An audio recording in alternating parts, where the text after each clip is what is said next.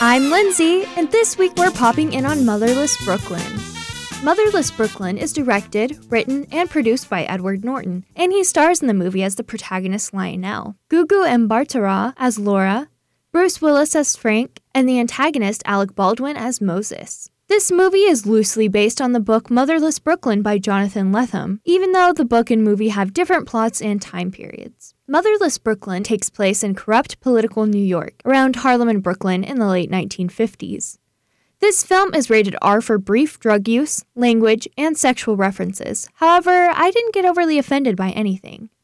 It's also pretty long at 2 hours and 24 minutes, but I think that it's totally worth it. The premise of the movie is that Lionel works for Frank, and they're detectives, but then Frank gets murdered and dies in Lionel's arms, leaving Lionel in shambles. Oh, and one very important detail Lionel has Tourette's, which causes him to have verbal and physical tics, also causing him to obsess over small details in any case. Frank's death hit him hard because he was his role model and mentor. He took Lionel in whenever his mother died and gave him the nickname Motherless Brooklyn. Throughout the movie, Lionel rummages through the city in hopes of figuring out who killed Frank and why. This journey takes him into jazz bars and some rather odd places. It's a story of loyalty, betrayal, and justice. The major conflict is about the building of expressways that were literally being built on top of homes. This movie reminded me a lot of Tammany Hall, and I thought that Moses Randolph's character mirrored Boss Tweed a lot. Boss Tweed was one of the most famous and corrupt political machines in New York.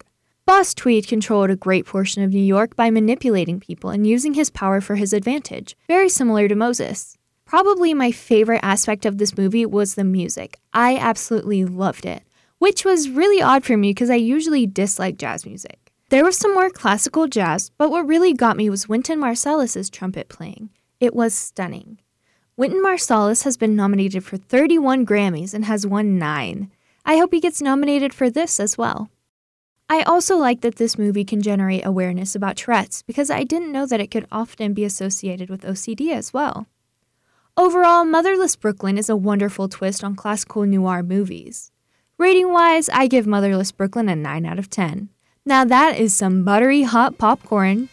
Special thanks to AMC Dine and Mesquite 30 for sponsoring our program. If you'd like to make sure you don't miss out on any of our episodes, you can subscribe to Pop Into the Movies podcast on Apple Podcast or podcast.com.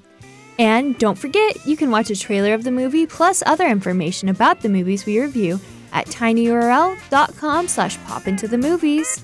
I'm Lindsay, and make sure to pop back in next week as we cover another movie.